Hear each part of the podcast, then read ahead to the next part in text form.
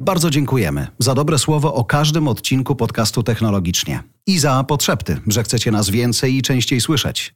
Co powiecie na mały eksperyment? Technologicznie Impuls, jako nowy format krótkich audycji nawiązujących do tematów, którymi z Bartkiem i z Wami żyjemy.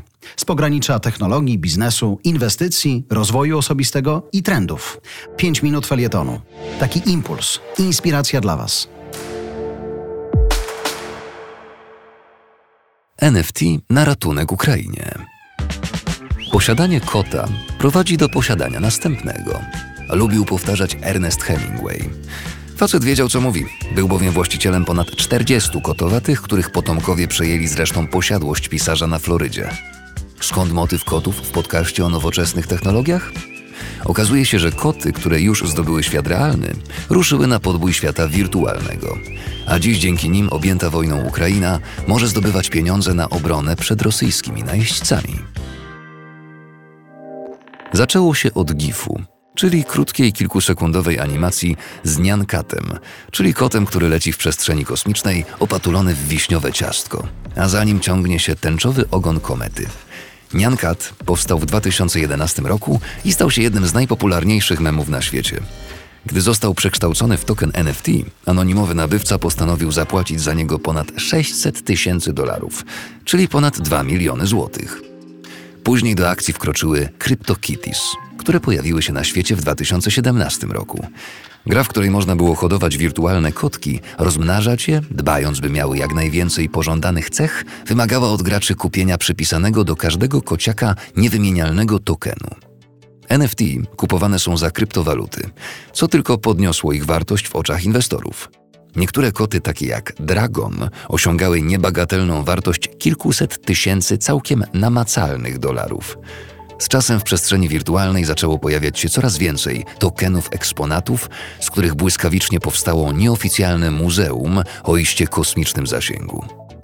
Gdy na początku 2020 roku wybuchła pandemia koronawirusa, okazało się, że NFT są znakomitym sposobem na wsparcie artystów, którzy przez lockdowny nie mogli występować, organizować koncertów ani wystaw i zarabiać na swojej twórczości. Dzięki sprzedaży tokenów NFT zyskali nowe źródło dochodu. Na aukcje internetowe tworzone na wzór słynnej Sotheby's zaczęły trafiać na przykład dzieła sygnowane przez Kate Moss, znanych piłkarzy czy piosenkarzy, a słynna Paris Hilton otworzyła nawet galerię sztuki NFT. Co ciekawe, cyfrowe obiekty wyceniane są znacznie drożej niż rzeczywiste, namacalne, czasem nawet z dziesięciokrotną przebitką. Ludzie, którzy inwestują w nowe technologie, zazwyczaj mogą sobie na takie wirtualne przyjemności pozwolić. A im bardziej token odbiega od tego, co już znamy, jeśli jest pierwszy w swojej klasie, tym większe ceny osiąga. No dobrze, a jak się ma do tego wojna w Ukrainie? Zanim padnie odpowiedź na to pytanie, warto powiedzieć słuchaczom, że Ukraina to państwo, w którym niezwykle popularne są kryptowaluty i nowoczesne technologie. Uznawana jest za czwarty kraj na świecie pod względem akceptacji kryptowalut.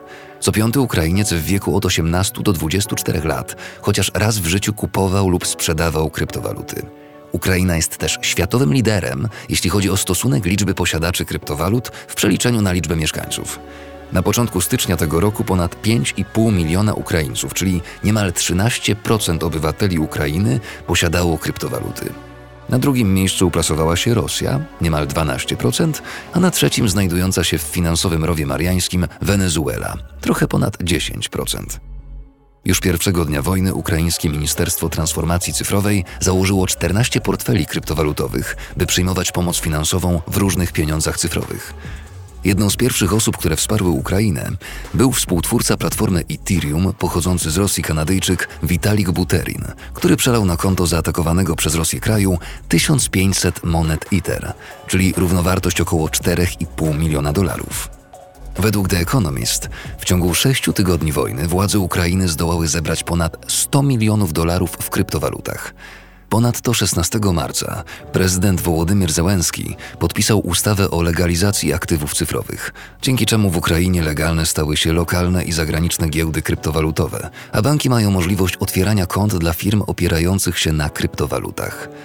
Mychajło Fedorow, wicepremier Ukrainy odpowiedzialny za cyfryzację, który skutecznie wprowadza ten kraj również do rzeczywistości wirtualnej, już na początku wojny zapowiedział, że wraz z twórcami tokenów NFT utworzy Muzeum Metahistorii, w którym za kryptowaluty można będzie kupić wirtualne eksponaty.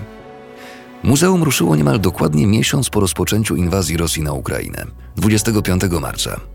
Już pierwszego dnia udało się sprzedać 1282 tokeny NFT i zebrać ponad 600 tysięcy dolarów na doposażenie ukraińskiego wojska. Jako pierwsi połączyliśmy technologię blockchain ze sztuką współczesną, aby udokumentować historyczną prawdę o wojnie Rosji w Ukrainie, powiedział Michał Fedorow z Ministerstwa Transformacji Cyfrowej. Pieniądze ze sprzedaży eksponatów Muzeum Wojny NFT mają zostać przeznaczone na odbudowę ukraińskich muzeów i teatrów, zniszczonych podczas wojny przez wojska rosyjskie. Kryptowaluty są jednak bronią obosieczną. Rosja również wspiera i wykorzystuje zdecentralizowane środki płatności, zwłaszcza teraz, w obliczu sankcji. Może przestawić się na transakcje oparte na kryptowalutach, których nie obejmą blokady. A dzięki temu nawet po odcięciu rosyjskich banków od systemu SWIFT, transakcje międzynarodowe są możliwe. Dziękujemy za Twoją uwagę. Ale zanim się rozłączysz albo posłuchasz kolejnego odcinka, mam prośbę. Spotify pozwala teraz na ocenę podcastów. Jedna, dwie, trzy, cztery albo pięć gwiazdek. Bądźcie z nami szczerzy. Dziękuję. Jeżeli jeszcze nie subskrybujesz naszej audycji, zrób to na Apple Podcast czy Spotify. Nie przegapisz najnowszego odcinka i pomożesz nam się wspinać na listach podcastowych przebojów. Zasubskrybuj także inne podcasty od Voice House. Znajdziesz je na każdej platformie podcastowej, w każdym kanale social mediowym. Zapraszam też na stronę Voice House po więcej dobrej treści. Produkcja Voice House. Tekst Agnieszka Szypielewicz. Udźwiękowienie Kamil Sołdacki. Czytał Filip Kosior.